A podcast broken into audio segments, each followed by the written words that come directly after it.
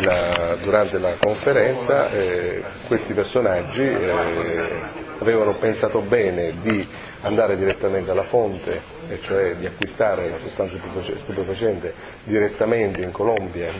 e in Marocco per eh, avere diciamo, un introito maggiore nello spaccio, cioè acquistandola a meno prezzo e poi e rivenderle, quindi eh, eh, acquistare maggiori quantitativi di droga e poterla poi rivendere qui nel, nel, nella zona del Ragusano, in particolare come abbiamo detto a, eh, nella zona di Ibla e nel centro storico di, di Ragusa.